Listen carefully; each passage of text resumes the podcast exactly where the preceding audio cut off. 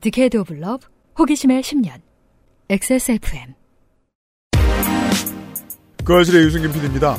연금 시스템도 조세와 재정 운영도 거버넌스가 심혈을 기울여 진행하는 모든 일을 어떤 언론, 어떤 미디어는 20년 전에 설날 세뱃돈 빼앗아간 우리 부모님이나 내 돈 들고 달아난 계주 쳐다보듯 하는 태도를 유지하곤 합니다.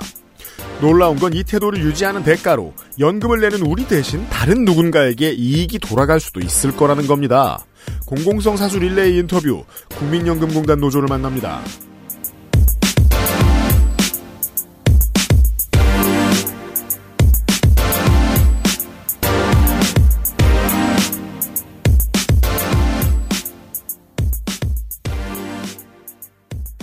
좋은 주말 되십시오. 527회 토요일 순서 그것은 알기 싫다 시작합니다.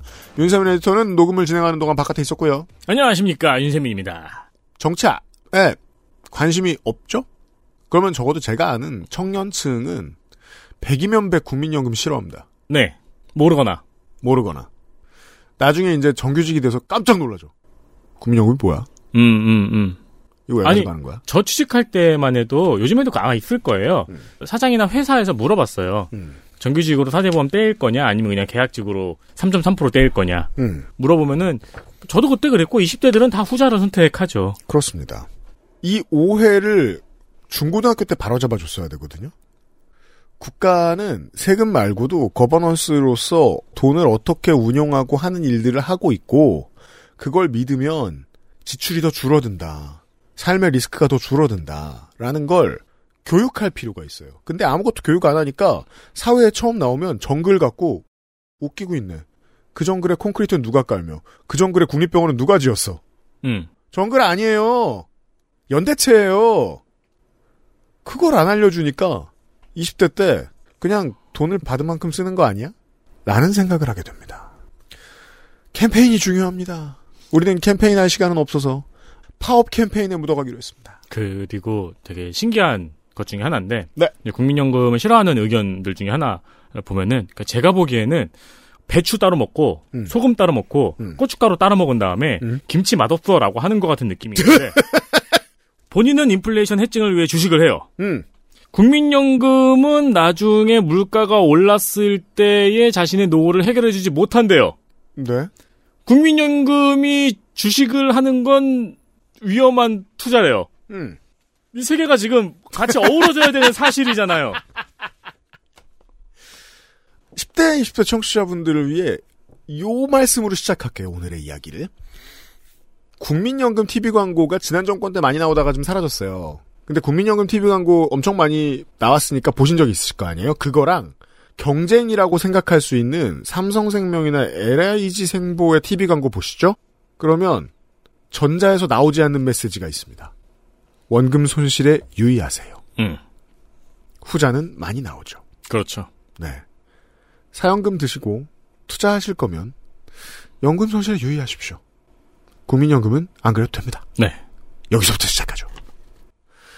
그것은 알기 싫다는 실천하는 사람들을 위한 노트북 한국 레노버 경기도 김치의 진수 콕집어 콕김치 모두의 삶을 지키는 공공운수노조 파업 캠페인 고전의 재발견 평산네이처 진경옥에서 도와주고 있습니다. XSFM입니다. 콕 집어 콕 깔끔한 맛의 경기도 김치를 만들기 어려울 땐 콕 집어 콕 오차 없이 지켜지는 절임 과정 양념 배합, 저온 발효, 숙성 정부가 보증한 전통 식품 인증 업체예요 그러니까 김치가 생각날 땐 콕 집어 콕 글로벌 판매량 number one 노트북 브랜드 레노버에서 gaming 노트북을 제작한다면 프로게이머를 위해 최적화된 리전 Y 시리즈를 액세스몰에서 확인하세요. Lenovo for those who do.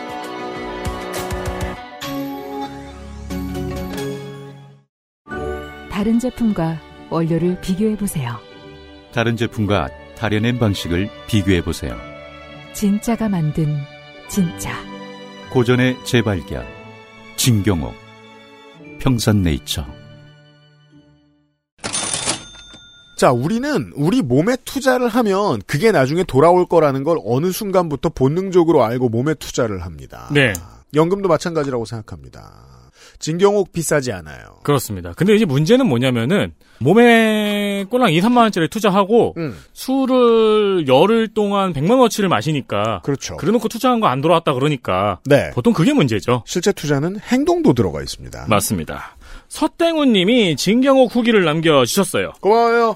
남들이 후기 남길 때는 그래 다 XSFM 사랑하는 분들이고 호의적인 후기겠지 했는데 청취자 여러분 이상하게 생각하셔야 돼요. 우리는 유튜브로의 전향도 똑바로 안 했고 유튜브도 거의 그냥 방치해놨고 10년대 시대 그대로 팟캐스트에 머물러 있는 회사잖아요. 근데 왜 유튜브 회사들보다 광고가 더 잘 될까요?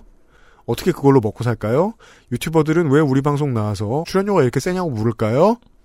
액세스몰이 신뢰도가 높기 때문이에요. 그렇습니다. 그냥 좋다고 산 게 아니에요. 재구매자들은요. 네.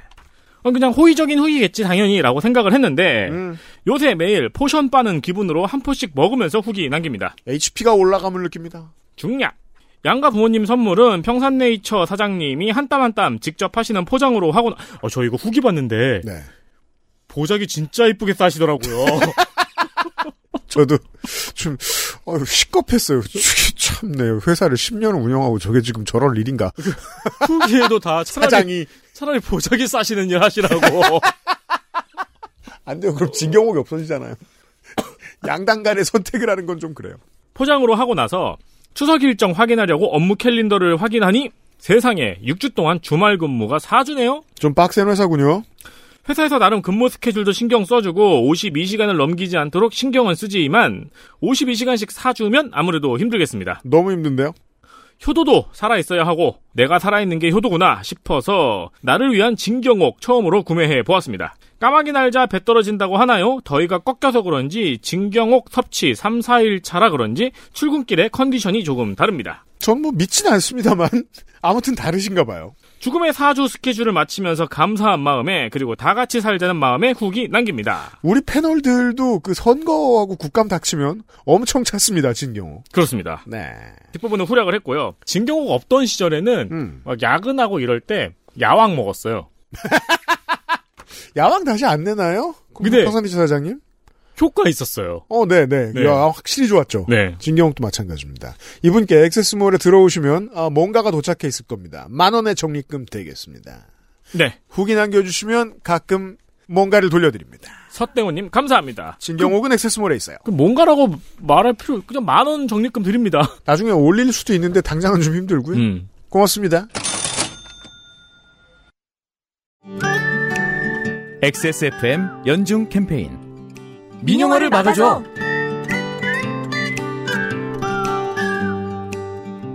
민주노총 공공운수노조 국민연금공단 지부의 오종원 정책위원장이 XSFM 스튜디오에 나와 주셨습니다. 반갑습니다. 아, 예. 안녕하십니까. 다른 날이면 모르겠는데 이게 좀 인터뷰 많이 하다 보니까 오늘은 제가 궁금한 게 너무 많아가지고 한 시간이 모자랄지도 모르겠습니다. 공적 연금 강화 국민행동이라는 시민단체가 있어요. 다른 언론 매체에 보도될 때 보니까 여기에 사무국장으로 직함이 나가던데 네네. 공단 직원이 딴일 해도 됩니까? 아, 예. 제가 노조 전임자로 활동하고 있고, 네. 그래서 이제 노조 전임자로서 연금행동의 행정지원과 이제 부분을 국민연금 지부가 담당하고 있기 때문에 같이 활동하고 있습니다. 음, 할- 같이 활동해도 되는 거예요? 아, 네네. 뭐 이게 뭐 영리 사업도 아니고, 아, 그건 그렇죠. 예, 예, 예. 네. 국민연금에 어, 위원장님은 언제 입사하셨어요? 아, 예. 저는 2011년 3월에 입사했습니다. 야, 이제 13년 차예요. 아, 네네. 11년 4번. 네네. 노조에 처음부터 들어가셨어요? 제가 이제 입사하기 전에 원래 정치에 관심이 없다가 음. 노무현 대통령 사망 이후에 음. 정치에 관심을 가지면서 한때 굉장히 좀 관심이 아주 깊었습니다. 그래서 노조에 대해서 좀 약간 우호적인 생각을 갖고 있는 상태에서 사실 아무런 뭐 학생 운동이나 이런 경험 없이 입사를 했는데 노조에 가입하라고 하더라고요. 아, 네. 그래서 당일날 바로 가입하고 아, 입사한 날? 예, 입사해서 이제 지사에 배치 받아서 음. 지사로 간 날 바로 가입을 하고 그날 저녁에 직원들이 조끼를 입더니 뭐 회사를 이제 일과를 마치고 회의실로. 예, 회, 회의실로 올라가더라고요. 네. 저도 이제 따라갔더니 네. 가서 이제 간단하게 뭐 노래를 하는데 교회 처음 간날 얘기 예. 같네. 임을 위한 행진곡이라는 노래를 하더라고요. 대학 때 안 배웠으면 무슨 노래인지 모르죠. 예, 저는 그 노래를 그날 처음 들었습니다. 예. 그런 분이 정책위원장이 되셨어요, 지금은? 네네. 이번 정권 들어와서 달라진 것들에 대한 얘기부터 좀 합시다. 보통 기재부 고위관료 출신들이 네네. 이 회사 대빵은 이사장이죠. 이사장으로 많이 옵니까? 원래 그런가요? 꼭, 그, 13년 계셨으니까? 꼭 그랬던 것은 아니고요. 네. 이런 공공기관의 이사장은 논공 행상에 따라서 그런 경우가 많죠. 예 자리가 배분되는 경우가 많습니다. 음.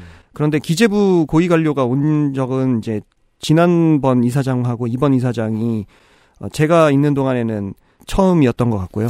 현 김태현 이사장이 기재부 고위관료 출신이더라고요. 네네. 네.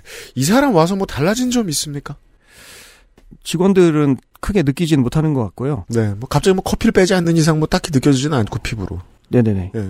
근데 작년 가을에 이 사람 부임할 때 출근 저지하셨잖아요, 노조가. 네네. 전 그 사진이 너무 웃기더라고요. 그 본사 입구 차 들어가는 자리에 김태현 이사장님의 취임을 환영합니다 이렇게 써 있고 앞에 노조가 쭉 나가지고 출근 못하게 하고 있는 사진. 아 네네. 예, 별로 달라질 거 없다면서 출근 저지 왜 하셨어요, 노조? 지금 현재 그 김태현 예금보험 공사 사장이 네. 당시에 이제 국민연공사 공단 이사장으로 임명되었는데요. 아 들어오기 전엔 예보 사장이었어요. 예, 예, 예, 예. 노조에서 반대했던 이유는 윤석열 정부가 더 내고 덜 받는 연금 계약, 사적연금 활성화 이런 것들을 이제 공언하면서 그렇죠. 공적연금 축소, 사적연금 활성화로 국민연금 제도와 제도 신뢰를 무너뜨리고 이제 뭐 이런 부분들이 있는데 음. 이런 중요한 그 시기에 경력상 국민연금과 아무 제도 연관성과 그리고 국민연금에 대한 제도 전문성을 찾기 어려운 기재부 모피아 출신 이사장을 임명한다. 그런 이- 얘기 하더라고요, 네네. 노조에서. 네네. 연금을 아는 사람은 아니다, 이 사람이. 그렇습니다. 예. 네. 사실 연금 제도를 거의 뭐 잘 모를 모를 것 같은 그런 이제 그 모피아 출신 인물을 음, 이사장으로 무리하게 이제 임명하는 게 음, 이해가 되지 않는다. 음. 예, 그런 의도였습니다. 이 사람 용산하고도 인맥이 좀 닿는 걸로 알고 있어요. 네네. 추경호 경제부총리하고도. 네네. 기재부에는 금융 라인하고 이제 예산 라인이 있는데 그렇죠. 이분은 금융 라인 쪽이고요. 금융 라인. 그래서 아무래도 이제 어, 노조에서 많이 반대했던 것은 음. 이런 제도를 모르기도 하고 음. 그리고 이제 금융 쪽 라인들이 인물이 와서 국민연금 기금에 대해서 음. 전문성 강화나 이런 것을 이유로 해서 금융 쪽의 영향력과 그쪽 그 사적 이해관계나 이런 부분에 그 음. 구축을 할까 우려가 있었었습니다. 일반적으로 금융 쪽 라인들은 공무원 끝나면 사금융에서 큰 돈 주고 모셔가잖아요. 뭐 그렇기도 한 것 같습니다. 더 높은 자리에 올라간 사람들은 더 큰 물고기일지도 몰라요. 사금융 입장에서는. 그럼 제일 큰 물고기가 된 거예요. 국민연금공단 이사장이 됐다는 건. 노조의 어감은 뭐랄까 기분 나쁘다 이 사람. 네. 들어와서 뭐 뭘 할지 모르지만 아 뭘 할지 알기도 하지. 불안하다였죠. 그래서 불안하다. 네. 기금은 사실은 이제 그 전에 어, 삼성물산 사태가 있었기 때문에 아 그렇죠. 그래서 더욱더 국민연금공단 이사장이 기금까지 관장을 하는 거기 때문에 음, 예, 더 민감했었던 것 같습니다. 박근혜 정권 때 얘기하신 거고 이건 좀 이따 한 번 더 여쭤볼 거고요. 어, 언젠가 국민연금공단에 내부에 계신 분을 모셔놓고 이런 방송을 하고 싶었는데 오늘은 아마 못할 거예요. 시간이 짧으니까. 제가 방송에서 되게 여러 번 말씀드렸던 거 있잖아요. 국민연금을 포함한 우리나라 연금 상품률 수익도 비교해보고 고소득층 입장에서 봤을 때 국민연금 투자 가치가 어떻게 계산할 수 있나 이런 것도 얘기해보고 숫자로 이런 걸 해보면 저는 지금 달려들어서 막 국민연금에 악플 다는 시민들이 저는 막연한 공포 같은 마법에 사로잡혀 있다고 보는데 그거 언젠가 벗어나는 데 도움이 될 거라고 보거든요. 그만큼 미디어한테 국민연금이 물어뜯기 좋은 사냥감이었던 거예요. 꽤 오랜 시간 동안. 국민연금을 개개인이 욕하는 거는 이해하겠는데 메이저 미디어들도 심지어 요즘은 유튜브 많이 보니까 유, 유명 유튜버들도 지속적으로 때려요. 그 사람들은 공짜로 하지 않을 거예요. 현재 국민연금을 공격하는 미디어에서 공격하는 소스를 제공하는 출처가 어디일지에 대해서 노조는 생각해 보셨습니까? 정부일까요? 사금융일까요? 아, 네, 뭐 복합적인 것 같은데요. 네. 경제적인 이유 때문에 음. 그리고 또 신념적인 이유 때문에 공격하는 그 부류가 있는 것으로 보입니다. 아 실리파가 있고 신념파가 있어요. 네네. 네. 경제적인 이유로 국민연금을 때린 사람들은 어떤 사람들이에요? 이분들은 이제 자신들의 이해관계가 걸린 사적연금의 강화를 위해서 음. 국민연금을 어, 패는 그런 사람들이라고 봐야 될 것 같고요. 대표적인 게 이제 지금은 이름을 한경협으로 바꾼 네. 예전에 정경련 산하에 한경련이 있었는데요. 한국경제연구원. 거기가 2022년 1월에 90년생 국민연금 한 푼도 못 받아라는 보도 자료를 내기도 했고요. 어마어마하게 많이 뿌려졌어요. 90년대생은 한 푼도 못 받아. 네네. 네. 실제로 지금 30대가 막 된 시민들이 그거 입에 달고 사는 사람들 꽤 있을걸요? 예, 그렇- 성공한 거예요, 그렇습니다. 홍보가. 예. 홍보가. 네네. 아. 그리고 그 그해 발표된 금융감독원의 이제 자료에 따르면은 그 20대의 사적연금 가입 증가율이 70% 폭증한 걸로 되어 있습니다. 사실 20대면은 금융과 경제에 대해서 아무 관념도 없을 때인데 그때 연금을 많이 가입했다는 건 누가 겁을 줬다는 거거든요. 그럼 겁, 아, 이- 이러면 쉽네요. 그 겁을 줬을 사람들은 사연금이죠. 네네. 여러분 불안해요. 그리고 그걸 말을 대신해 주는 건 당연히 아, 한국경제연구원. 네, 그리고 이제 뭐 한국 연금 학회랄지 뭐 이런 그런 이름이 학회들. 딱, 네, 어, 광고 받기 좋은 이름이네요, 학회가. 한국연금학회. 네네. 그리고 뭐 조중동이랄지 경제신문이랄지 거기는 뭐 이런- 직접적으로 광고 장사를 할 테니까. 사금융하고.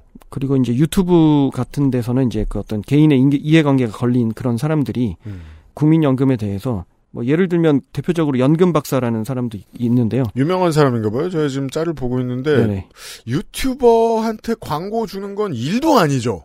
사연금 입장에서. 금투사 입장에서. 이분 같은 경우에는 본인이 이제 연금 가입이나 이런 것들을 자기가 수수료를 받고 이런 거기 때문에 아, 직접 홍, 아! 이분은 설계사예요! 이분은 이제 이렇게 뭐 이분 멘트가 그렇죠. 국민연금이 해결해 주지 못할 거면은 개인연금을 강화하는 게 필요한 시점이다 지금 이제 이런 식으로 멘트를 하는 거죠. 아, 전제가 잘못됐네요. 국민연금이 해결해 줄 수도 있는데, 해결해 주지 못할 거라면 이라고 이라고 이야기를 시작하는.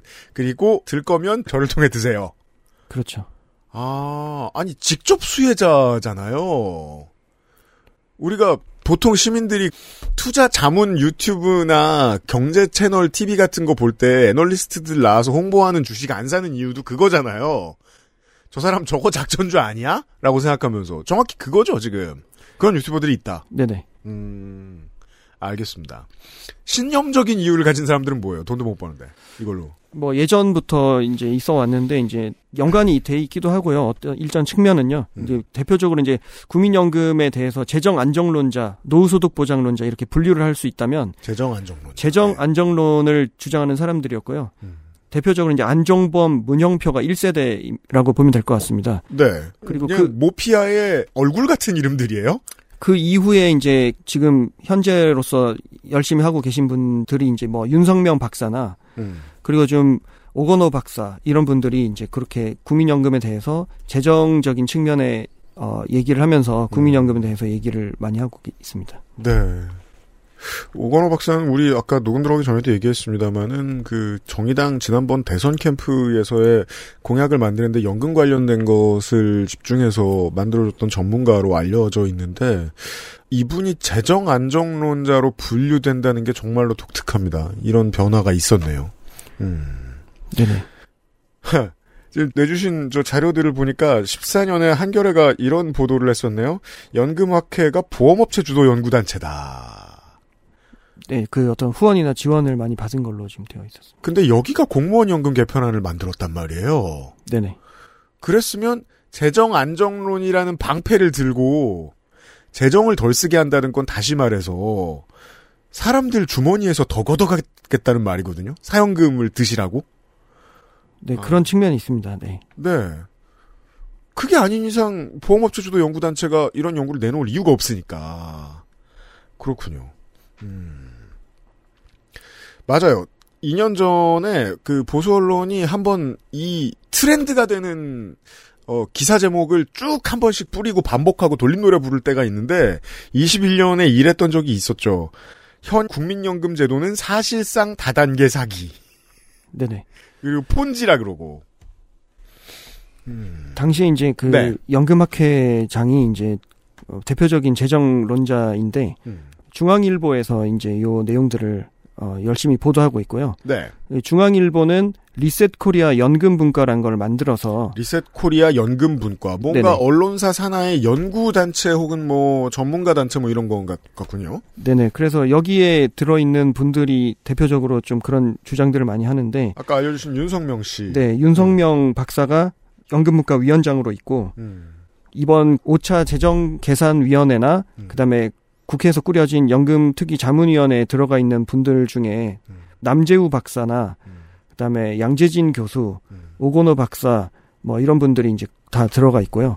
정말로 오건호 박사가 들어가 있네요. 네네. 그리고 이제 이근면 인- 전 인사혁신처장이라고 해서 네, 이분은 이제 어떤 박, 분입니까? 박근혜 때 이제 인사혁신처장을 했던 사람인데 삼, 박근혜 정권 인사혁신 처장. 삼성맨이고요. 삼성맨 출신? 예예. 아니 박근혜 정권 사람이고 탄핵당한 그리고 박근혜 정권이 탄핵당한 이유 중에 하나는 삼성생명과 깊은 연관을 맺고 있는데 아, 중앙일보에는 이런 이름이 보입니다 지금. 그래서 이분 같은 경우에 이제 돈을 들여서 기자들과 스터디도 많이 하고 학회 음. 같은 것을 꾸려서 음.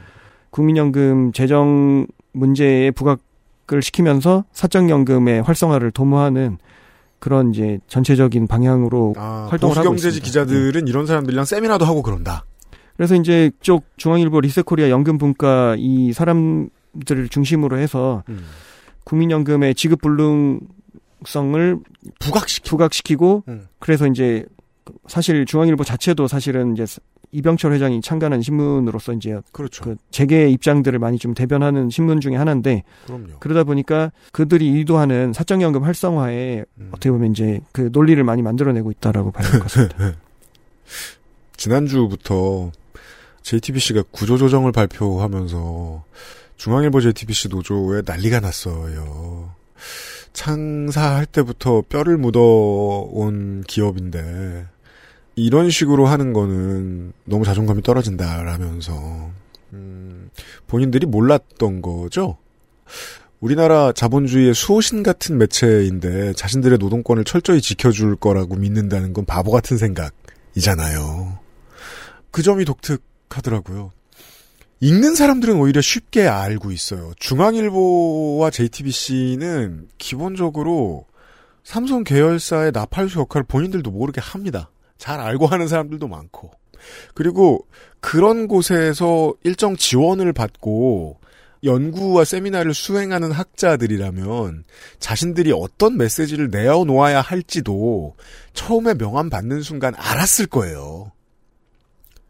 이분들은 쭉 말씀해 오신 대로 재정 안정론에 입각해서 국민연금을 축소하고 따로 주머니에 돈 꺼내가지고 사연금 드세요를 권장하는 역할을 수행하는 메신저가 될 것이다.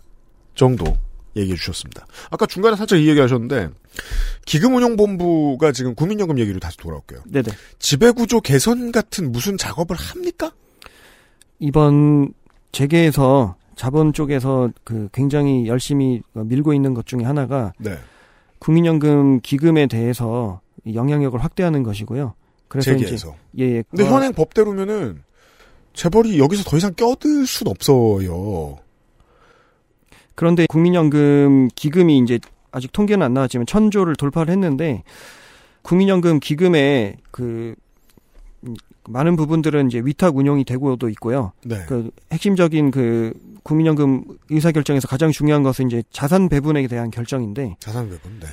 지금 추진하고 있는 방식이 국민연금 수익률을 높인다라는 취지하에 국민연금 기금 지배 구조를 전문가 중심으로 꾸린다라는 것이고요. 전문가 중심으로 꾸리겠다. 예. 그런데 사실은 그 전문가가 윤석열 정부에서는 일단은 검사를 일단 넣었고요. 전문가가, 검사가 왜 전문가예요? 뭐 검사는 전 돈이 잘못하면 예. 벌을 주나요? 수사를 하고? 상근 전문위원으로 기금 상근 전문위원으로 이제 검사가 들어갔었고 그리고 이제 추진하고 있는 방식이 예. 저희들은 우려하는 내용이 뭐냐면 이제 전문가라고 쓰고 음. 사실은 이제 뭐 자신들의 그 이익을 대변할 수 있는 사람들을 넣겠다라는 걸로 보이는데 음. 그래서 이제 기금 지배 구조를 지금 현재는 가입자 대표성을 존중해서 재계도 들어가 있지만 노동자 대표도 들어가 있고 뭐 네. 한데 음. 그런 가입자 대표 위원들 다 이제 줄이고 어 내는 사람의 쪽수로 보면, 네네. 연금을 내시는 분들의 쪽수로 보면, 월급쟁이 대표가 제일 많이 들어가야 돼요. 그렇죠. 근데 그걸 줄인다고요? 뭐 이제 이들의 이제 취지는 가입자 대표성을 가진 위원들을 없애고 전문가로만 꾸리고 싶다라는 것이고요. 전문가라는 말의 어감이 이상하네요. 그렇다면. 네네. 그리고 이제 일단 먼저 시행을 했던 게 국민연금 수탁자 책임 전문위원회라고 있는데 네. 그 수탁자 책임 전문위원회 가입자 추천 위원들을 줄이고 복지부가 전문가 단체들한테 위원 위촉 추천을 받아서 음. 복지부가 3명을 임명하는 식으로 해서 음. 총 9명 중에 원래 이제 그 가입자 대표 6명인데 그걸 3명으로 줄이고 3명을 복지부가 선정한 전문가 단체의 인원으로 채우는 것을 1차 기금이 때 이미 이제 규정을 바꿔서 그걸 시행을 했고요. 기본적으로 현 정부가 원하는 인사들을 더 많이 꽂아내리겠다 정도의 태도가 읽히고요. 그죠? 네네. 어, 그리고 지금 5차 국민연금 재정 계산에서 기금운용 발전 전문위에서 논의됐던 내용들은 아까 말씀드린 대로 전문가들을 중심으로 이제 위원회를 꾸리거나 아니면 가입자 대표가 있는 그 지금 현재 기금운용위원회를 사실상 허수아비 위원회로 만들고 다시 전문가 중심으로 기금운용위원회를 꾸려서 자본 쪽의 영향력을 확대하겠다는 것이고 왜냐하면 국민형 기금운용위원회가 가장 최고 의사결정 기구인데 거기에 재계 출신의 뭐 전문가 타이틀을 갖고 있는 위원들이 들어가서 그들이 의사결정을 하는 거죠. 저는 이런 문제에 있어서 전문가라는 개념을 지극히 불신하는 편인 게 특히 어떤 분야에서는 존중해야 하지만 대부분의 분야에서는 존중해야 하지만 돈 걸린 문제에 있어서 특정 계층, 특정 분야의 사람들을 전문가라고 부른다는 건 사실상 그들 개개인의 돈의 입장에서 문제를 보겠다라는 거거든요. 돈 걸린 문제에 있어서 전문가는 또한 그냥 개인일 뿐이잖아요. 나한테 돈 되는 쪽으로 제도를 바꾸려고 들지 않을까라는 의심을 당연히 해야죠. 수천만이 붙는 기금인데.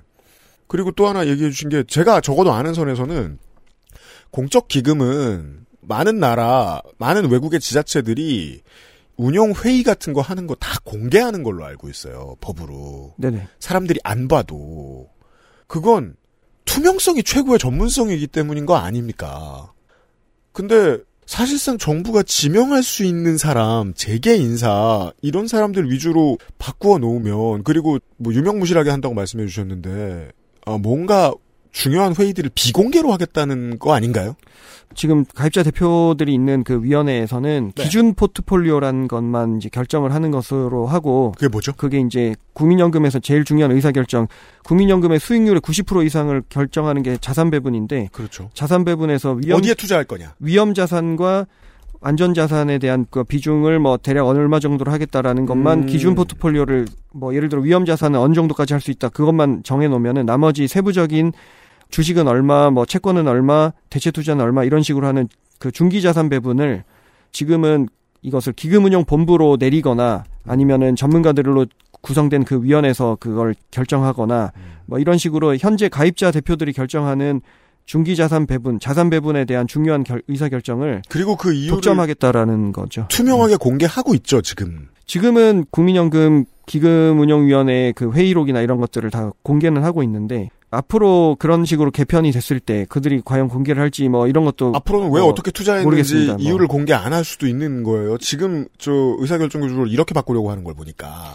예를 들어 기금 본부로 중기 자산 배분의 권한이 내려갈 경우에는 기금 본부가 그런 관련한 내용들을 뭐 공개하거나 그러지는 않을 가능성이 높고요. 그리고 국민연금 기금 본부로 중기 자산 배분이 내려가면은 기재부의 영향력에서도 또 자유로울 수가 없는 또 우려가 있습니다. 왜냐하면 기재부는 음. 환율이나 뭐 이런 채권 이런 것들 그 자금 조달에 대한 부분들을 담당하고 있기 때문에 그 부처에서 유리한 방식으로 국민연금 자산 배분에 그 개입을 할 가능성도 있습니다.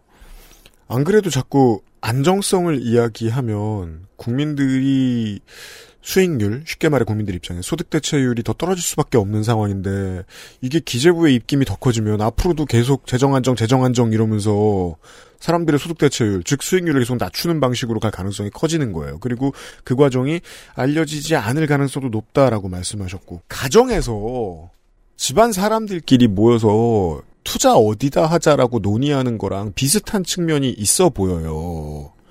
어, 위험 자산에는 얼만큼 붙고, 안전 자산에는 얼만큼 붙고, 계란을 여기 몇 개 두고 저기 몇 개 두고 논의하는 거.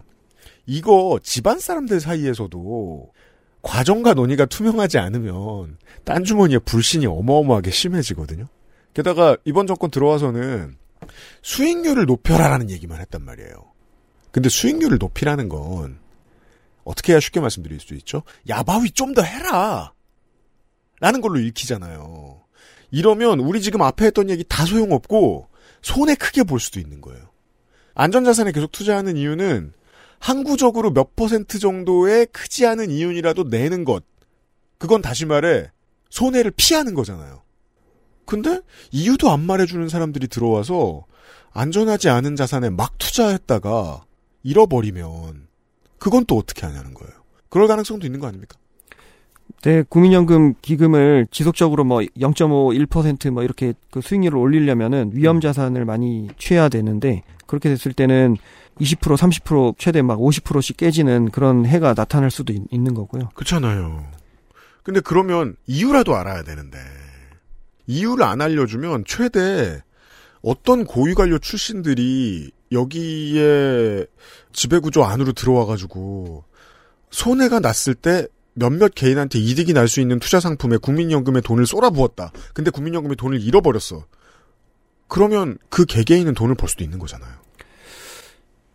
여러 가지 예측해 보자. 그, 예, 어떤 식으로 나타날지는 봐야 되겠지만은 전문성이라는 그 탈을 쓰고 사유와 이, 이익을 그 추구하는 그런 이제 그 재계들의 접근 그런 것들이 굉장히 우려되는 것이고 그래서 지금 이사장도 사실은 공단 기금운용본부 내에 이제 지배구조 개선 자문이라고 예전에 없던 이상위원회 같은 거를 지금 만들어 가지고 우리가 지금까지 나눈 얘기가 그 얘기인 것 같아요. 네네. 그 이사장이 10명 그 위원을 다 임명하는 다요? 예, 이런 식으로 지금 하나의 위원회를 또 만들었습니다. 이런 걸 정치 전문 용어로 거수기라고 하죠. 네네. 그쪽에서는 전문가라고 말하겠지만. 사실 삼성물산 사태도 발생이 됐던 그 가장 큰 이유 중에 하나가 외부 인사로 구성되어 있는 수탁자 그 위원회에서 하지 않고 내부 국민연금 투자위원회 투자위원회를 따로 만들었죠 예. 기금운용본부에서 원래 기금운용본부 내에서 그 직원들로 구성된 투자위원회에서 그 의사결정을 하는 바람에 그게 크게 문제가 됐던 거죠. 그게 밀실이 아닐지라도 사실상 밀실에서 합의 본 것처럼 돼서 국민들에게 투명하게 알려줬으면 절대 할 리 없는 큰 손해를 봐가면서 대기업을 밀어주는 짓을 했다가 탄핵이 된 거잖아요. 근데 그 비슷한 방식을 지금 새 이사장이 도입하려고 한다. 아, 국민연금 노조도 파업을 한다고 제가 아까 밖에서 들었는데 파업할 이유는 이거 하나만으로도 일단 충분하네요. 네네. 그, 뭐, 제도 계약과 기금 계약 이런 것들을 막아내서 국민들의 노후를 안정되게 보장해야 된다라는 목적으로 저희들은 파업을 지금 준비하고 있습니다. 네. 어, 바깥 메시지 얘기 안 해주셔도 됩니다. 이유를 다 이해해버렸습니다. 광고를 듣고 제가 궁금한 걸 여쭤볼 시간이 조금 더 있겠습니다. XSFM입니다.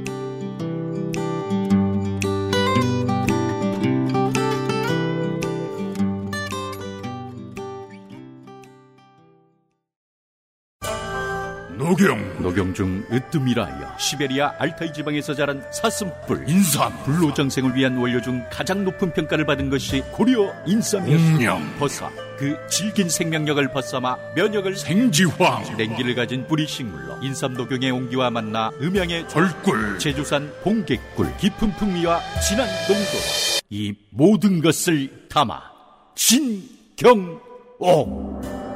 평산네이처 콕 집어 콕. 식구가 많아도 나 혼자 살아도 김치는 콕 집어 콕. 시원한 백김치, 감칠맛의 갓김치, 아삭한 총각김치. 무게도 포장도 원하는 만큼 다양해요. 그러니까 김치가 생각날 땐 콕 집어 콕. 김치 사세요 가을입니다. 최근에 네. 이 물가가 많이 올라가지고 김장 물가라고 따로 있잖아요. 그럼요. 김장 물가도 꽤 올랐다고 하더라고요. 요새 절하고 교회에서 물량 줄인 것 같더라고. 어 그래서 왜 옛날에 중국의 그 위생 관련된 문제가 터져가지고 중국 김치 수입량이 확 줄었었거든요. 네. 이번에 확 올라갔다고 하더라고요. 음 맞습니다. 네. 뭐 식당들 같은 데서 선택지가 없는 거죠. 주의하셔야겠습니다. 요런 때 이제 또 김치 어디서 사야 되냐, 어떤 게 중국산이냐, 음. 어떤 게 국내산이냐, 요런 것도 알아본다고 여러분의 귀중한 시간을 낭비하지 마세요. 그렇습니다. 그냥 액세스몰 들어오십시오. 눈을 씻고 찾아봐도 김장하는 집을 찾기 힘들다. 음. 이제 김치는 모두가 만들어 먹는 음식에서 모두가 사 먹는 음식으로 바뀌었습니다. 그렇습니다. 당신의 리스트에 콕 집어 콕 김치를 추가하세요. 국내산 원료와 천연 양념을 사용하고 양질의 재료를 산지에서 직접 구매해서 저온 창고 보관을 통해 신선도를 유지했습니다. HACCP 인증업체로서 체계적이고 효율적인 관리로 최상의 위생 환경을 가지고 있고요. 그렇습니다. 액세스몰에서 콕 집어 콕 김치로 삶을 살아보세요. 오랜만에 옛날에 하던 똑같은 자랑. 어떤 5성급 이상 호텔에서 팔고 있습니다. 다른 포장으로. 같은 김치를. 액세스몰에서 에, 콕 집어 콕 김치 들어가셔가지고 이제 드랍다운 박스 이제 딱 누르시면은 가격은 8배쯤 됩니다. 목록이 쫙 떠요. 네. 늘 시즌마다 어떤 건 품절인 상품들이 있습니다. 네. 네. 그러니까 먹고 싶은 게 남아 있으면 재빨리 사시고. 콕주버콕 김치는 액세스몰에 있어요.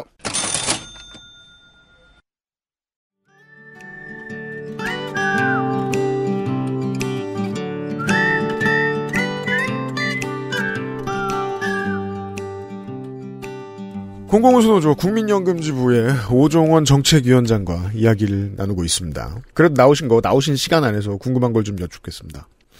최대한 이해하기 쉽게 국민연금과 사연금의 소득 대체율을 비교해 주실 수 있겠습니까? 사실 20대면 저는 권하고 싶지 않아요. 다른 위험 자산도 투자해 보고 깨지고 망가지고 그때가 나중에 가서 배워라 열심히 일하면서 노동자본으로 살면서 그렇게 말씀드리고 싶어요. 하지만 5, 60대인데 이런 거 모르면 곤란하잖아요, 이제는. 5, 60대 청취자분들을 위해서라도. 쉽게 말해 우리가 TV 광고 맨날 보는 사연금들하고 국민연금과 수익률은 어떤 차이가 있나? 네, 그 비교에 앞서서 좀 주의해야 될 그 게 있는데 국민연금은 음.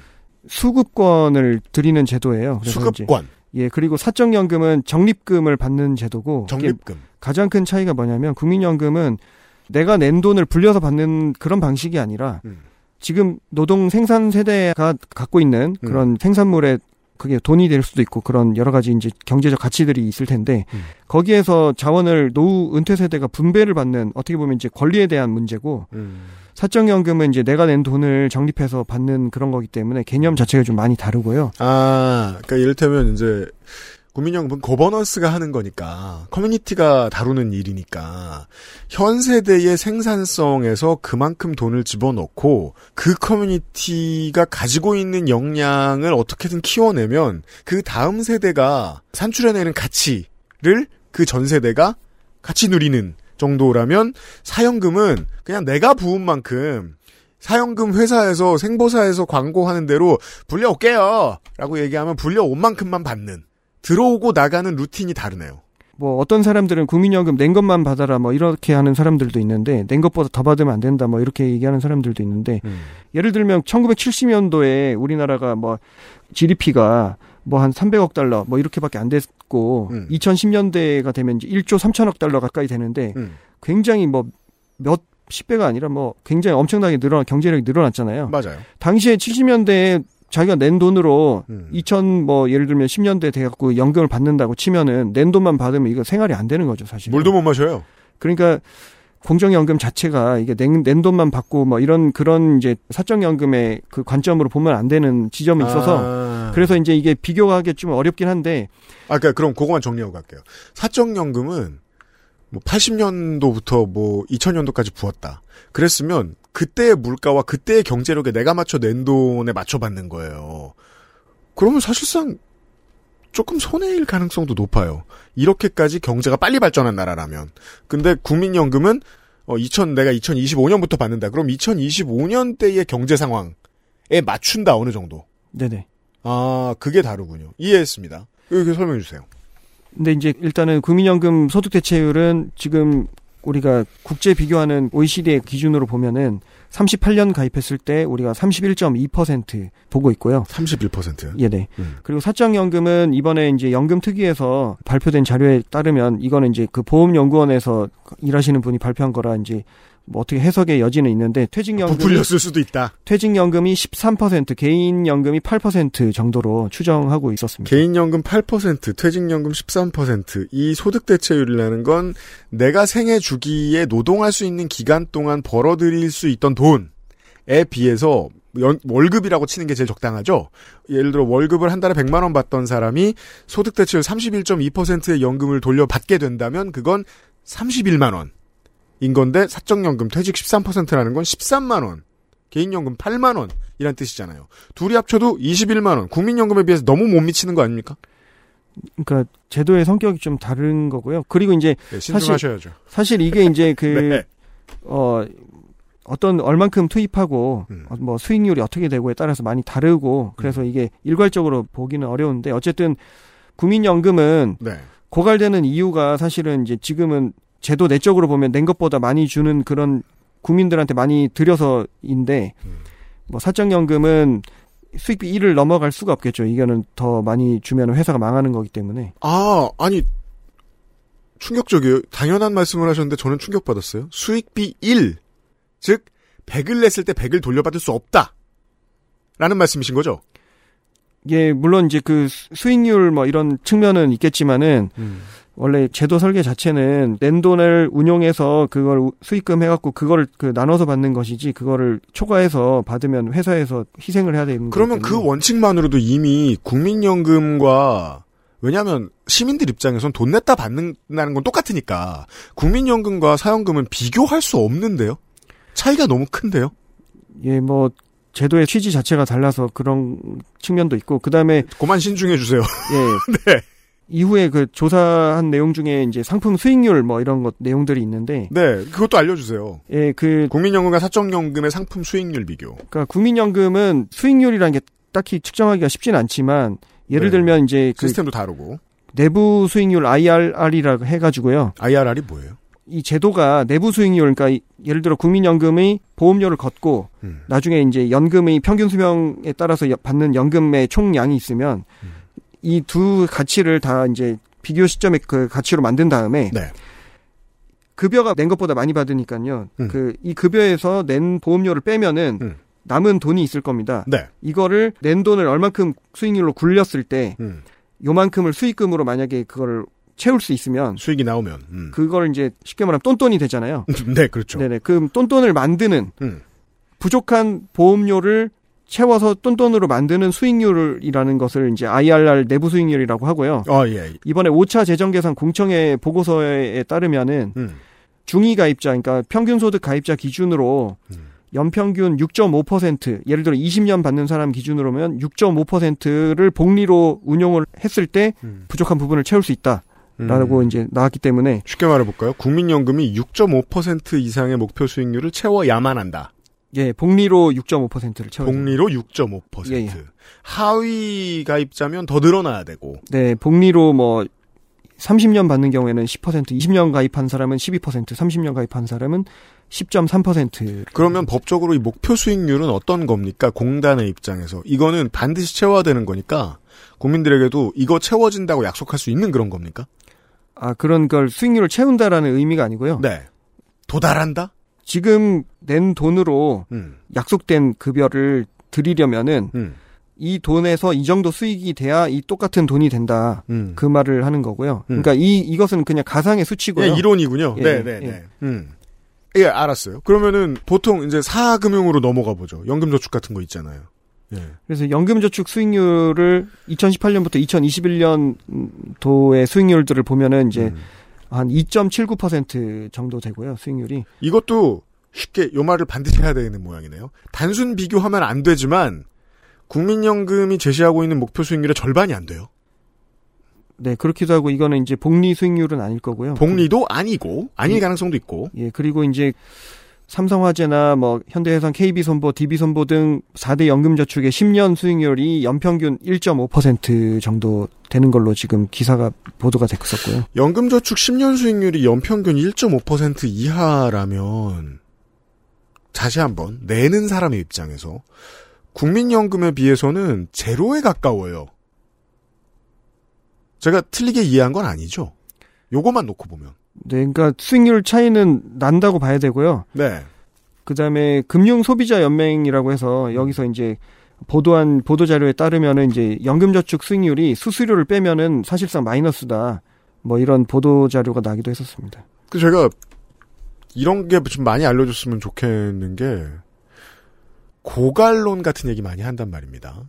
국민연금에 대해서. 근데 사금융은 사기업이잖아요. 망하면 끝이에요. 저는 국가가 망할 확률보다 사기업이 망할 확률이 훨씬 높다고 생각하거든요. 최소한 불안은 똑같다. 정도만이라도 이- 놓고 시작했으면 좋겠고, 그리고 실제로 사람들에게 돌아오는 건 수익이잖아요. 근데 수수료 빼면 마이너스인, 그렇다면 경제지에서는 독자의 살림을 걱정한다면, 이 사연금 저축 수익률이 수수료 빼면 마이너스인데 이걸 허구한 날 때리는 게 훨씬 합리적이지 않은가라고 보는 거예요. 마이너스인 국민연금은 이제까지 없지 않습니까? 받는 사람 입장에서. 재밌는데요? 다행히 예측한 대로 나왔습니다. 더 설명해 줄 게 있나요, 혹시? 시간이 조금, 있- 조금 있어요. 네, 있으면 걱정하지 그 않, 네. 사실 이제 관련해서 이제 개인의 수익비를 보는 것보다는 국민연금은 국민연금 공단으로 보험료가 들어가고 기금 운용을 하고 그 다음에 급여가 나가는 거기 때문에 음. 공단 입장에서 그러면 음. 부담비 공단이 약속된 급여를 주기 위해서 어, 어느 정도 수익을 내면은 음. 약속된 급여를 줄 수 있느냐 보험료 네. 가지고 그것을 연구한 연구가 이제 있었고요. 네. 2022년에 이제 발표가 됐는데 어떻습니까? 지금 이제 예를 들어 92년생의 경우에는 음. 개인 수익비는 1.75 정도라고 해도 네. 제도의 부담비 자체는 1.59 정도까지 떨어지기 때문에 음. 왜냐하면은 예를 들어 이게 집합적으로 다 걷고 집합적으로 받는 거기 때문에 음. 사실 여기에 부담비의 계산은 안 됐지만 예를 들면 이렇게 할 수 있잖아요. 어떤 사람이 20년을 받는데 첫 네. 해에 한 해의 연금이 1년 지급됐으면은 19년치는 계속 운용이 되는 거잖아요. 예를 들면. 음. 그래서 이제 개인하고 기관에서 부담하는 게 좀 다를 수가 있기 때문에 그래서 부담비는 좀 낮아지는 측면이 있고 92년생의 경우에는 필요 내부 수익률이 이제 5.83%가 됩니다. 이게 무슨 말이냐면은 네. 국민연금 지금 보험료 9%로 걷어서 40%의 국민연금 산식으로 따지면 40%인데 9%의 보험료를 걷어서 40%의 이제 그 연금을 줄 때 부족한 부분은 기금이 5.83%의 수익률을 계속 올리면 낸 돈과 받은 돈을 다 맞출 수가 있다는 얘기고요. 반대로 말하면 이제 국민연금 수익률이 5.83%보다 더 올라가 버리면은 음. 92년생 같은 경우에는 국민연금 제도에 자기가 기여를 하게 되는 거죠. 그뭐 그래서 이제 음. 뭐 그런 그걸 그- 기여라고 하는군요. 그런 그 계산을 한 거에 따르면은 이제 그 62년생 같은 경우에는 내루, 내부 수익률이 7.7%로 높아지고 아, 제가 지금 예. 표를 보고 있는데 62년생부터 92년생까지의 국민연금공단의 필요 내부 수익률인데 7.7%였던 게 5.8%까지 낮아져요. 네네. 이거는 가입자의 수 및 그 가입자의 당시의 경제력 하고 관련이 있는 거죠. 기금이 쌓여온 규모 등등. 그것보다는 국민연금 소득 대체율이 깎였기 때문에 음. 62년생은 아, 깎인 게 소득 대체율이 깎여서. 네네, 네네. 아니 그렇다면 수익을 예전보다 더 많이 안 내도 되는 거긴 한 거예요. 국민연금공단이. 수익은 내긴 내야 되는데 아니 내긴 내긴 내긴 네. 내긴 내야죠. 5.8%인데. 네네. 급여 양이 줄었다라고 그러니까 1인 기준으로 보면은 음. 소득 대체율이 줄었기 때문에 급여량이 줄었다. 근데 그렇다고 해도 다시 한번 말씀드립니다만 사연금의 수익과는 비교할 수 없이 높고요. 그리고 이런 일을 외국에서도 겪고 있지 않겠습니까? 소득 대체율을 낮추라는 압박이 있거나 네네. 즉 덜 받아야 된다는 압박이 있거나 근데 그럴 때 한국이랑 몇몇 나라를 제외하고 대부분의 나라는 세금이 기여를 하잖아요. 네네. 우리나라는 세금 안 들어가죠 국민연금에.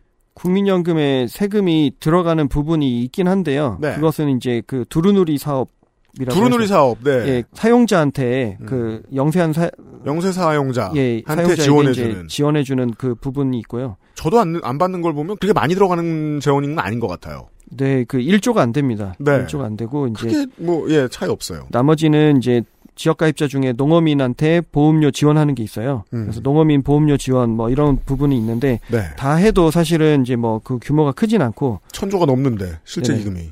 그 천조에 천조로 따지면 1%도 안 되죠, 사실. 근데 생각보다 많은 선진국들은 연금에 세금을 넣잖아요. 넣고 있습니다. 운용이 잘 안 될 때, 혹은 운용이 잘 안 될 때가 아니어도 평상시에 항상 기금을 가진 나라가 있고 기금을 다 없는 나라가 있는데요. 음. OECD 38개국 중에 9개국만 이제 기, 기금이 있고요. 네. 나머지들은 이제 부가 방식으로 뭐 낸돈 보험료 내고 세금 더해서 이제 급여를 연금을 주고 있는 거고요. 음. 그래서 이제 기금을 갖고 있는 나라들도 이제 국고로 그 일부는 부담을 하고 있습니다. 네. 그래서 이제 예를 들면 일본 같은 경우에도 어 일본 후생연금의 20%가 이제 국고로 들어오고 있고 음. 다양한 방식으로 국고가 들어 국고가 부담을 하고 있고. 예, 독일 같은 경우에 한 25% 정도 국고가 25%? 부담, 예, 예. 어... 아니 사실 법에 어느 정도까지 기여를 해야 한다 국고를 통해서 라는 것만 명문화되고 그대로 운영이 되면 고갈로는 정말 거짓말이 될 거거든요. 나라가 망하지 않는 이상. 사실 그 고갈론 자체가 저는 의미가 없는 게 기본적으로 좀 이상하기도 하고. 그 국가가 운영하는 제도면 국가가 망하지 않는 이상 돈이 부족하면 세금이나 이런 것들 더해서 줄 수밖에 없는 게 이제 국민연금인데 음. 지금까지 우리나라에서 그 재정 계산을 했던 방식들은 음. 국민연금 사망 선고를 계속 5년마다 하고 있는 거죠. 그래서 사망 선고를 하니 하면서 이제 그, 그, 이- 이거 죽었으니까 개인연금 각자 도생 하셔야 된다. 그 음. 메시지를 계속 던지고 있고. 그러니까 실제로 보수 경제지가 내놓고 싶은 메시지는 각자 도생이잖아요. 네네. 더, 자, 더 쉽게 말하면 삼성생명 드세요라는 거잖아요.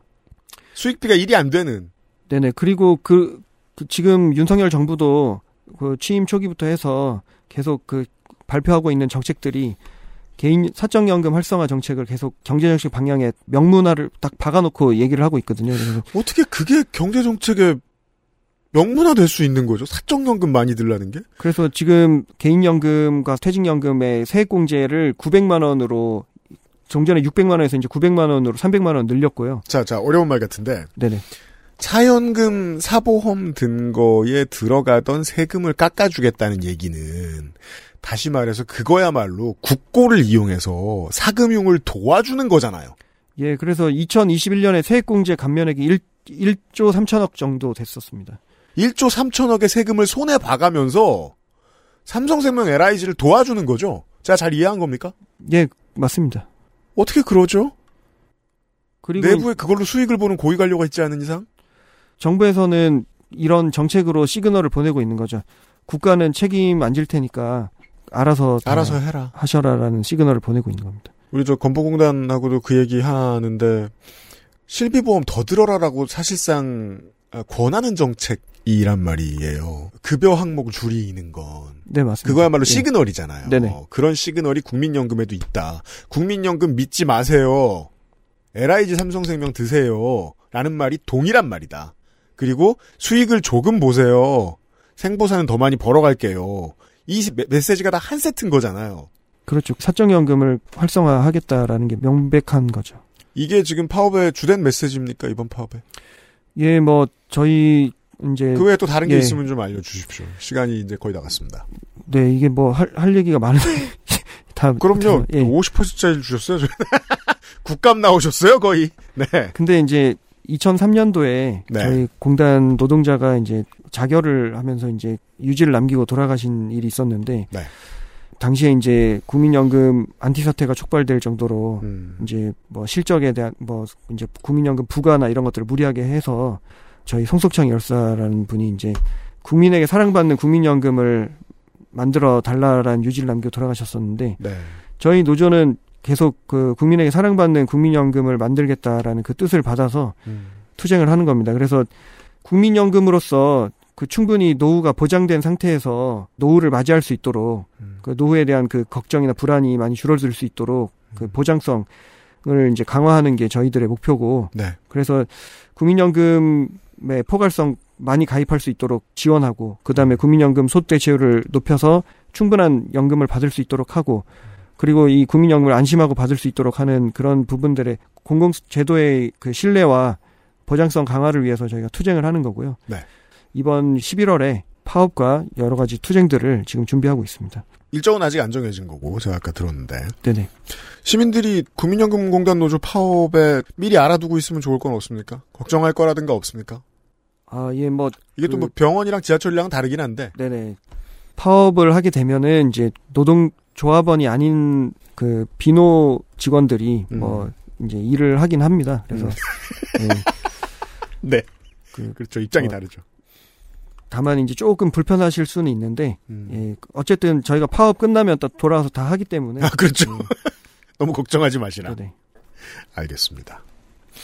다른 노조들하고 상당히 다른 게 일단은 뭐 국민들이 받아들이기에 내용이 어려워서 그런 것도 있지만 실무의 디테일을 정말 정말 깊게 파고 들어가야 이게 국민 편인지 기업 편인지 알 수 있어가지고 파업을 할 때 메시지 전달하는 게 쉽지가 않은 것 같아요. 어, 메시지를 대체 어떻게 전달을 해야 국민연금이 해롭지 않고 해로운 건 따로 있는데 그쪽에서 돈을 내가지고 지금 보수경제지를 먹여 살리고 있다는 말씀을 더 드릴 수 있을지 제가 정말 언제나 고민하고 있습니다. 가끔 도움이 필요할 때 연락을 드리도록 하겠습니다. 아, 네네. 네. 또 뵙죠. 전국 공공운수노조 국민연금지부 오종원 정책위원장입니다. 수고 많으셨습니다. 예, 수고 많으셨습니다. XSFM입니다. 오늘날 찾아볼 수 있는 가장 완벽한 비즈니스용 노트북 싱크패드 T 시리즈. 지금 바로 액세스몰 전용 특가로 구매하세요. Lenovo for those who do.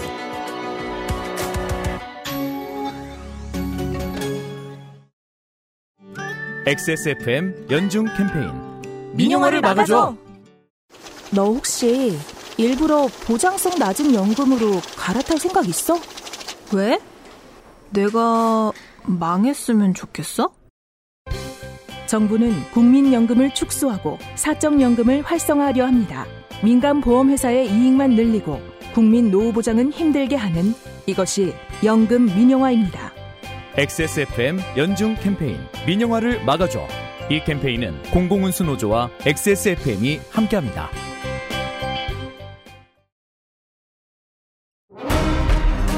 아스트랄 뉴스 기록실 뉴스 아카이브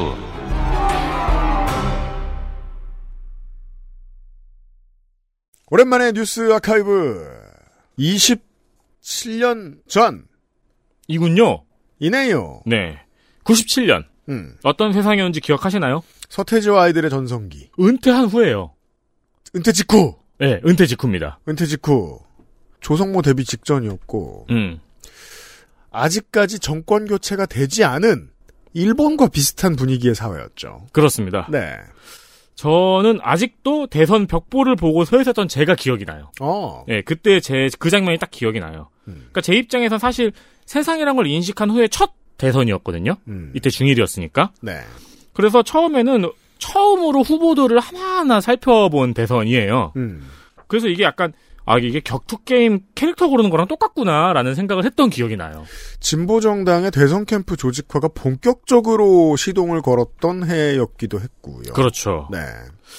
정치를 잘 모르는 당시 중일이었던 제가 보기에도 김영삼은 뭔가 큰 잘못을 했는지 욕을 많이 먹고 있었고요. 바닥까지 지지도가 내려갔었어요. 이때 5%밑 아래였죠 아마. 음. 네. 그리고 김대중은 뭔가 좋은 일을 많이 한 유명한 사람인 것 같았고 그렇습니다. 이회창은 왠지 그냥 그때도 게임의 끝판왕 같았어요. 음, 네, 그렇죠.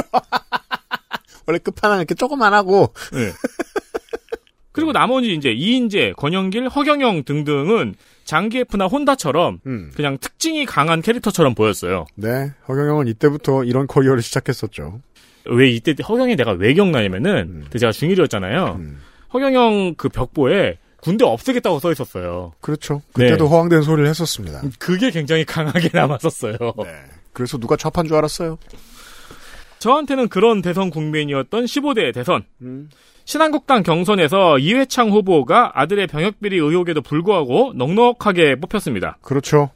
이인재 후보는 갑자기 경선 결과에 불복, 음. 독자 출마합니다. 그렇죠. 어, 그때나 지금이나 평가가 동일합니다. 첫 정권 교체의 1등 공신. 음. 네. 그 이 독자 출마의 여파가 생각보다 엄청 컸어요. 그래서 이회창의 지지율이 뭐 절반도 아니고 절반 이하로 뚝뚝 떨어져 버립니다. 그렇습니다. 왜냐하면 지금 민주당의 그림과 비슷하다고 할까요? 인재들이 다 민자당에 모여 있었고 기본적으로 정치를 하고 싶으면 민자당에 입당을 해야 했던 거예요. 네. 자신은 민자당보다 좀 더 중도에 가까운 가치임에도 불구하고 정치를 하려면 민자당에 가야 되니까 민자당에 갔던 사람들 중에 이즘이 안 맞고 노선이 안 맞으니까 빠져나오고 싶어서 구실을 찾던 사람들이 있었어요. 그들에게 이인재는 희망이었습니다. 음. 이때 김정민 씨의 슬픈 언약식이 전성기였구나 생각해 보니까. 아 그래요? 예. 음. 이인재 맞아요. 눈물을 걷어. 그래서 이회창은 아껴뒀던 비장의 무기를 꺼내 듭니다. 바로 DJ 비자금 의혹 사건. 그렇군요. 아 그런 게 있었나 하고 어렴풋이 기억나시는 분들도 계실 거예요. 네, 저도 다시 봐야 알겠더라고요. 네, 혹은 최근에 관련 소식을 접해서 생각보다 선명하게 아는 분도 계실 겁니다. 음, 이 DJ 비자금이 음. 진짜냐 아니냐는 사실 아직도 밝혀지지 않았다고 보는 게 맞아요. 확인 안 됐습니다. 네. 결국 비자금이 어떤 방식으로 조성되었는가에 대해서는 뭐 이런저런 설들만 왔다 갔다 하고 밝혀진 게 없기 때문이죠. 네. 이때 이제 전 국민이 양도성 무슨 그 뭐야 CD가 뭔지 막 찾아보고 그랬죠. 금액도 그때 막 20억이다, 음. 137억이다, 200억이다, 670억이다. 음. 이것도 명확하지 않았고 최근에는 찾아보니까 1조 6천억까지 올라갔어요. 비트코인인데요. 대충 속도가 이때는 없었지. 얼마의 비자금이 어떤 경위로 전달되어서 어디에 있느냐를 확정하지 못했고 명확하게 밝혀진 게 하나도 없기 때문입니다. 그렇습니다. 결과적으로 현재까지는 문재인의 금괴와 별로 다를 바가 없는 개념이라고 보시면 되겠습니다. 그렇습니다. 밝혀진 게 없음에도 불구하고 시대가 시대니까 에 없진 않았겠지만 음, 이회창만큼 할까가 그렇죠. 약간 사실 온 국민의 마음속에 있는 심정적인 결론이었죠. 그렇죠. 유력 대선 주자들을 재벌들이 그냥 놔둘 리도 없고 말입니다. 그렇습니다. 음, DJB의 비자금 조성 방법에 대해서는 알려진 게 없지만 음, 이회창의 정치 자금이 어떻게 조성되었는지는 우리가 비교적 정확하게 알고 있잖아요. 그렇습니다. 이거는 굉장히 공명정정 정대하게 거의 뭐 다 알려줬습니다. 주식회사예요. 방법까지 다 알려 무슨 차로 네 네. 어, 20년 빠른 애플페이였던 사과상자. 그렇습니다. 애플 애플페이 네. 접촉식. 네. 그리고 찻대기 사건 등이 모두 이해창 후보 측에서 일어난 일들이었습니다. 이 찻대기라는 단어는 어, 민정당계 정당을 한 20년간 괴롭힙니다. 음. 네. 저는 그 나중에 커서 보니까 그것도 궁금하더라고. 음. 차도 주는 건가? 그렇죠. 패키지에 포함되어 있나? 근데 그럼 저거 신고하고 세금 나올 텐데. 그거는 세금이 나오죠. 나머지는 현금인데. 네. 그리고 2002년 대선 때 LG가 건넨 찻대기랑 한보의 사과 상자는 유명하잖아요. 음. 근데 이때 삼성이 어떻게 정치 자금을 줬는지는 별로 안 유명해요. 그렇습니다. 어떻게 줬냐면은 음. 책 안쪽을 파서 음. 그 안에 채권을 넣어서 줬어요. 그렇습니다. 쇼생크 탈출이죠. 그 망치 숨긴 그 방법으로. 네. 그리고 이때 이회창 캠프에는 삼성이 음. 이회창 캠프에는 300억 주고 음. 노무현 캠프에는 15억 줬어요. 그렇습니다. 그래서 고위층 일부가 그 노무현 대통령 당선 이후에 잘려 나갔다라는 얘기가 돌기도 했었습니다. 네. 아니 어떻게까지 이렇게 못 보냐 상황을 음, 음, 음. 이라는 질책성이었죠. 음. 네. 근데 이걸 우리가 잘 찻대기나 사과상자에 비해서 잘 모르는 이유는 이거에 관련 수사는 검찰이 당시에 뭉갰기 때문입니다. 그리고 검찰에 왔다 갔다 한 기자들이 이 얘기를 듣질 못했으니 관심이 없었기 때문입니다. 뭐 어쨌든 이건 2002년 얘기고요. 음, 다시 97년 얘기로 한번 돌아가 보겠습니다. 네. 그래서 원래 전통적으로 12월에 치러지던 대선 두 달 전 음, 이해창 후보 측에서 DJ 비자금을 폭로를 했어요. 음, 두달 전에 폭탄처럼 떨어뜨린 거예요. 네. 뭐 당연히 일부러 시기를 잡은 거죠. 당연합니다. 이때 검찰이 수사 유보 결정을 합니다. 음, 이게 지금 우리 시국에 비춰서 참 여러 가지로 해석할 수 있는 아카이브입니다. 보시죠. 당시에 김태정 검찰총장은 이 비자금 수사를 대선 이후로 유보하겠다는 결정을 해요. 음, 왜냐하면은 국론 분열, 경제적 파장, 수사의 형평성이라고 음. 하는 건데, 즉 검찰의 수사가 대선에 너무 큰 영향을 미친다는 거였죠. 자, 이 입장을 이해하지 못한다면 정치를 이해하지 못한 거니까 정치 고관여층이라면 정치에 신경을 쓰지 않는 게 커뮤니티에 도움이 될 겁니다. 검찰은 세계 어딜 가나 정치적 고민을 합니다. 이런 방식으로요. 네. 어떻게 해야 정치에 부담을 덜 주지? 정치에 더 나아가서 우리가 참여하지 않지? 음. 참여를 할 수밖에 없게 되거든요. 참여율을 최대한으로 줄이는 방법이 뭐가 있지? 그걸 법정신에 박아놓은 조항도 있습니다. 피의공표 사실 금지죠. 음, 음. 그걸 자주 하면 검사가 정치도 하게 되거든요. 네. 정치를 덜 하겠다는 입장이죠. 이게 올바른 겁니다. 그 호사가들의 해석으로는 음, 이회창과 틀어진 김영삼이 지시했다는 해석도 있고요. 음, 네. 그리고 비자금 사건이 불거졌는데 이 당시 DJ의 지지율이 전혀 타격을 받지 않은 거예요. 음. 그래서 겁을 먹었다는 해석도 있었습니다. 기록을 뒤져보면 기록에서는 이제 제2의 광주 사태를 걱정했다고 하더라고요. 그때는 이 단어를 썼죠. 네. 음, 이를 두고 한쪽은 김영삼이 중립을 지켰다고도 하고요. 다른 한쪽은 대선에 관여했다고도 해석을 합니다. 둘 다 맞는 해석이에요. 예. 그래서 가치가 있는 거예요. 중립은 지킨 거예요. 중립을 지키는 것만으로도 관여하게 되거든요. 그렇죠. 예. 그러니까 주어를 검찰로 바꿔도 검찰이 대선을 앞두고 중립을 지킨 걸 수도 혹은 관여한 걸 수도 있다고 해석할 수 있습니다. 이게 검찰의 역할입니다. 한국에서 기본적으로. 자, 조국 장관과 관련된 많은 의혹들을 갑자기 시민단체들이 쏟아냈다고 생각을 해봅시다. 조국 장관이 임명된 뒤에. 그때 검찰이 수사를 안 했어. 중립을 지킨 건가요? 맞죠. 정치에 관여한 건가요? 맞아요. 음. 그건 피할 수 없어요. 무언가를 했다고 해서 무조건 욕하는 이들이 정말 멍청한 것일 따름입니다. 정치엔 관여하게 돼 있어요. 정도를 줄이는 게 일인 거죠. 네. 그렇죠. 근데 뭐 이게 케바케이긴 하죠. 뭐 선거 기간 동안 A 후보와 B 후보가 있는데 B 후보가 사람을 죽였는데 검찰이 이런 선택을 하면은 그렇죠. 그건 또 중립을 지킨 게 아니죠. 그런 경우만 아니면 이런 고민이 통하는 겁니다. 그렇죠. 네. 그럼 맨날 죽일 거 아니야? 그렇죠. 그 다음에 쿠바로 가, 미수교국으로 가겠네. 이 사건이 보수한테는 아주 깊은 한으로 남았습니다. 음. 그래서 졌다고 생각들 하는 것 같아요. 음. 그래서 펜앤드 마이크나 월간조선 같은 데서는 아직도 이 얘기를 합니다. 그러니까 이게 왜 펜앤드 마이크와 월간조선이냐면 그때 40대였던 사람들이 늙어가지고 갈 곳이 여기밖에 없으니까 여기에 글을 쓰는 거고요. 음. 그때 40대이던 사람들이 이때를 생각해보면 이때 앉았으면 우리는 영원히 이겼을 것이다라는 믿음이 있어요. 네. 암묵적인 믿음이 있어요. 이회창이 됐으면 그 다음부터는 아무 문제 없었다. 음. 김영삼 때 실패했던 인재영입 우리가 다 성공했을 것이고 지금 난다긴다 민주당에서 하는 모든 사람들 다 민자당에 들어왔을 것이다. 음. 한나라당에 들어왔을 것이다. 라는 믿음이 그 세계관이 있어요. alternative 세계관이. 네. 물론 대선이 끝난 후에는 수사를 했고요. 음. 무혐의가 나왔습니다. 그래요.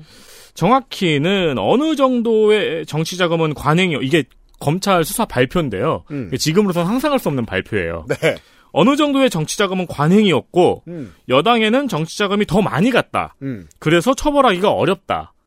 이 정도면 꽤나 공명정대하죠, 지금에 비하면. 그쵸. 네. 이게 검찰이 직접 이걸 밝힌 거예요. 정치 자금은 관행으로 다 오고 갔었고, 음. 그리고 고발을 여당이 했는데, 우리가 뒤져보니까 여당에는 정치 자금 더 많이 갔더라. 자, 이 한마디 한마디도, 이 한 가지 한 가지의 해석도 다 정치, 정치 관여죠.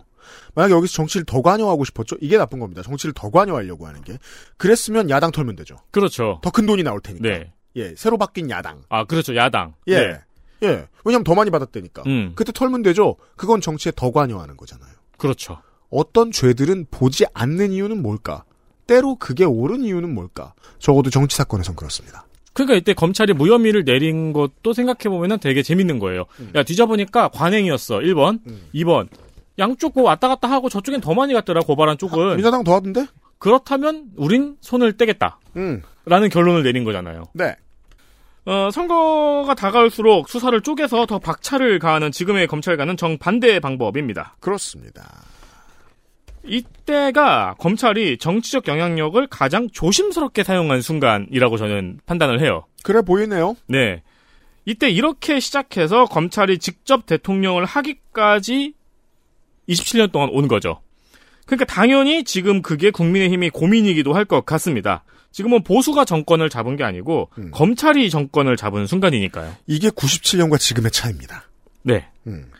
사실 국민의힘에서도 검찰한테서 다시 그 힘을 보수에게로 뺏어오기가 지금 어려운 거예요. 현재까지 불가능에 가깝다는 건 우리 시내에 날리고 있는 국민의힘의 플래카드를 보고 느껴집니다. 사실상 검찰이 하는 말을 하고 있죠. 그렇죠. 그래야 자기 공천권이 사수될까봐. 그게 힘드니까 기자회견 나와서 울고 그러는 거예요.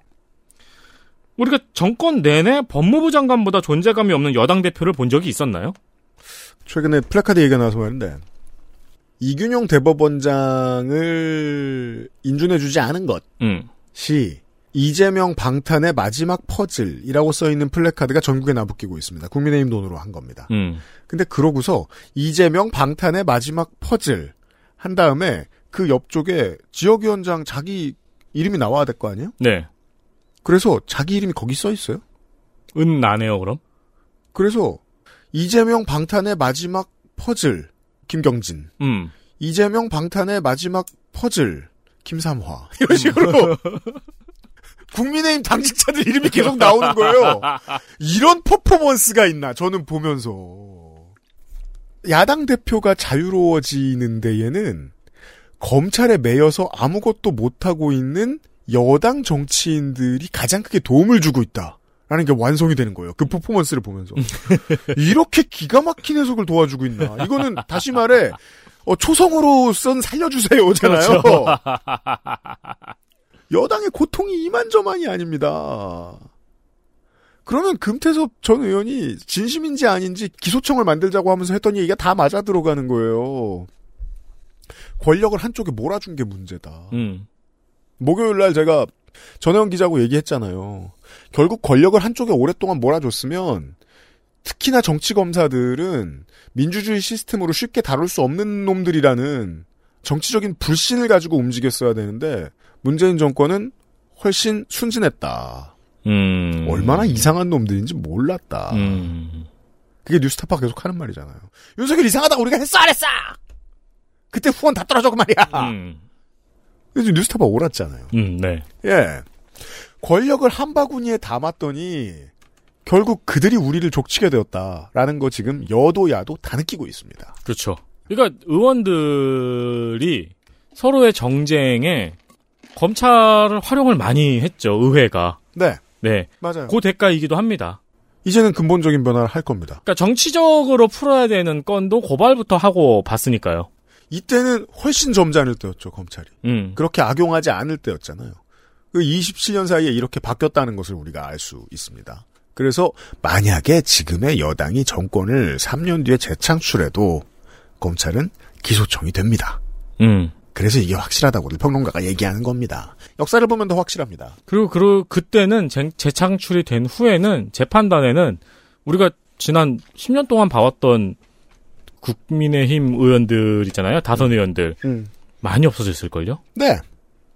또 하나 지금 보면 좋은 뉴스 아카이브. 네, 두 번째 소식은 짧습니다. 이번에는 엄밀히는 지난 이야기가 아니고 지금 이야기입니다. 음. 원래 아카이브가 예전과 지금을 비교하는 의미도 있잖아요. 네. 2020년에 2년 전에 음. 의대 정원 확대 4년 전이군 3년 전이군요. 음. 네. 의대 정원 확대에 의협과 전공의 그리고 의대생들이 단체 행동을 한 것을 여러분들이 모두 잘 기억하고 계실 겁니다. 그렇습니다. 이번 정부도 의대 정원을 확대하겠다고 발표를 했죠. 음. 10월 16일 의협신문에는 젊은 의사들이 이에 대한 반대로 동맹휴학을 하자는 주장까지 제기되었다라는 기사가 올라왔어요. 그렇죠. 그러면서 기사에 전공의와 의대생들의 목소리를 실었습니다. 음. 이 기사의 마지막 문장을 읽어드리겠습니다. 보죠. 다만 전공의들의 경우 의대 정원 증원이 결정되면 파업을 진행해야 한다는 의견이 나오는 반면 음. 윤석열 정권에서는 파업 자체를 신중히 고려해야 한다는 신중론도 제기된다. 음. 한 전공의는 윤석열 정권에서 파업은 신중해야 한다는 의견도 제시된 만큼 파업의 필요성을 인정하면서도 파업에 직접 참여하기엔 조금 꺼리는 경향도 있다. 무슨 소리죠? 며 지난 정권과 달리 이번 정권에서는 자칫 감옥을 진짜로 갈 수도 있다는 두려움이 흘러나오기도 한다고 설명했다. 이게 2023년 10월 16일 이번 주에 나온 기사의 마지막 줄입니다. 의협 무려 그 그냥 야매도 아니고 의협 신문 기사입니다. 네. 제가 가끔 벨비 클럽장 타박하면서 하는 얘기 있죠. 자기 이익 안 걸리고 자기 입장 안 걸리면 사람들은 기본적으로 다 진보적인 척한다. 음. 그러니까 중앙일보 기자, 조선일보 기자가 평상시에 보면 그렇게 인권 수호 하려고 그러고 ESG 하려고 그러고 녹색인 것처럼 구는 거예요. 민주적인 척 하려고 그러고 사람들의 선의에 기반하여 사람을 쳐다보고 오래 살다 보면 이게 문제입니다. 등 따일 때 뭐 때문에 등 따이는지를 모릅니다. 그래서 중요한 원칙을 이런 선한 분들을 위해서 제시해드리겠습니다. 사람의 정치적 본 모습은 권력과 이익 앞에서 옷을 벗습니다. 무조건 본 모습을 드러냅니다. 저는 이 기사의 이 문장이 너무 상징적이라고 생각해요. 생각보다 많은 정치인, 언론인, 지식인들이 이렇게 생각하거든요. 안 무서웠을 때 세게 굴고 음. 무서울 때 약하게 굽니다. 음. 그리고 내가 그렇지 않다는 걸 표현하기 위해서 어떻게든 다른 자극적인 말들을 갖다 붙입니다. 그게 평생을 이어온 진중권 저널리즘의 본질이기도 하고요. 나는 모두 깐 것 같죠? 내가 안 맞을 때까지만입니다. 그 참 의사들이 참 순수하고 좋은 사람들이라고 생각하는 게 그 반개에 있는 기자도 이걸 그냥 내보내잖아요. 네. 사실 이 생각이다. 민주주의면 민주주의니까 화냈다. 그땐 그래도 될 것 같아서. 나 쿠데타 나면 시키는 일 잘할 거다. 라는 고백입니다. 되게 많은 지식인들, 되게 많은 정치인들 이 태도 갖고 있습니다. 그리고 많은 경우에 본인도 모릅니다. 또 그들은 그렇다고 치고 네. 피해자들은 그리고 우리도 우리가 그런지 몰라요. 왜냐하면 권력이 칼을 들고 가까이 다가와 봐야 그제서야 나는 내 캐릭터를 드러낼 거거든요. 그렇죠. 전 테스트 안 해본 거예요. 그렇다면. 예. 네. 그러니까 목소리를 내고 싶은 사람은 그렇다 치고 음. 또 카메라를 조금 뒤로 빠져 보면은 네. 아까 첫 아카이브하고 똑같은 이야기예요. 음. 양쪽으로 갈라져가지고 저쪽이 이긴 것 같은데 음. 아니요 검찰 빼곤 다 진 거예요. 그렇습니다. 적어도 의사협회에겐 그렇습니다. 네. 이번 주 뉴스 아카이브였습니다. 다음 주에 마지막 파업 릴레이 인터뷰가 준비가 되어 있습니다. 서울교통공사 노조를 만날 거고요. 오랜만에 어 서교공 지하철 얘기를 들어볼 거고요. 그리고 어, 저만의 이론을 다시 한번 큰 소리를 쳐서 진상처럼 굴기로 하겠습니다. 대체 6만 5천 원 그거 뭐야? 근데 아, 사실 아. 노조가 어떻게 알아요? 그러게요. 노조가 집중할 만한 사안인가는 물어봐야겠네요. 그리고 뜬구름 잡는 인터뷰가 하나 준비가 되어 있고 주말에는 만약에 시간이 비면 어, 다른 것들을 준비해 보도록 하겠습니다. 왜냐하면 다음 주 주말은 시간이 빌 수가 있거든요. 다다음 주부터는 저희가 국정감사 기록실을 해야 되기 때문에 네, 네. 제가 신입생들 오리엔테이션 하러 따로 출장도 가야 됩니다. 아니 그리고 계획표에 손희산 선생이 있었는데 네, 없어졌어요? 네 밀었어요. 아 겨울로 빠잉. 한 시간만 하고 말 수가 없잖아요. 손이상은 국정감사. 아 맞아 맞아 맞아. 네. 국정감사 전 다음 주 마지막 방송도 준비된 게 상당히 많습니다. 함께 해주시기 바랍니다. 528회 시간에 다시 만나요. 그것은 알기 싫다였습니다. 안녕히 계세요. XSFM입니다. I D W K